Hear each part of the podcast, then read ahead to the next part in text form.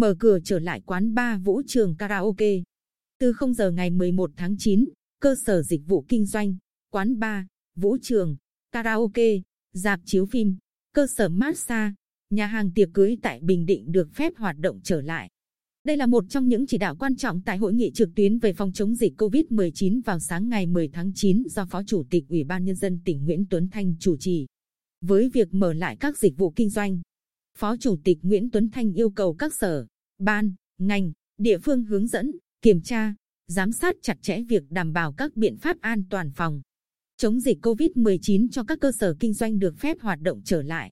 Đối với việc thành phố Đà Nẵng đã thực hiện nới lỏng giãn cách xã hội, Phó Chủ tịch Nguyễn Tuấn Thanh yêu cầu chỉ thực hiện cách ly y tế tập trung đối với trường hợp đến hoặc về Bình Định từ vùng hay khu vực có dịch của Đà Nẵng theo thông báo của Bộ Y tế.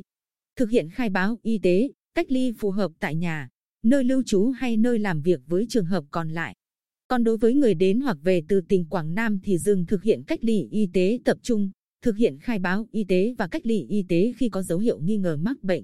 Tiếp tục dừng tổ chức hoạt động dạy thêm và học thêm trong và ngoài nhà trường. Duy trì 6 chốt kiểm tra y tế tại đèo Bình Đê, ga Bồng Sơn, bến xe khách Quy Nhơn, cảng Quy Nhơn, sân bay Phủ Cát, ga Diêu Trì. Theo Ban chỉ đạo phòng chống dịch COVID-19 của tỉnh, đến ngày 10 tháng 9, Bình Định chưa ghi nhận ca mắc COVID-19.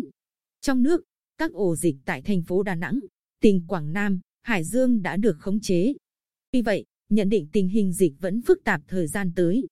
Phó Chủ tịch Ủy ban Nhân dân tỉnh yêu cầu người đứng đầu sở, ban, ngành, Chủ tịch Ủy ban Nhân dân các huyện, thị xã, thành phố nghiêm túc thực hiện chỉ đạo của Trung ương và của tỉnh tiếp tục thực hiện mục tiêu kép vừa sẵn sàng phòng chống dịch, vừa đẩy mạnh phát triển kinh tế xã hội.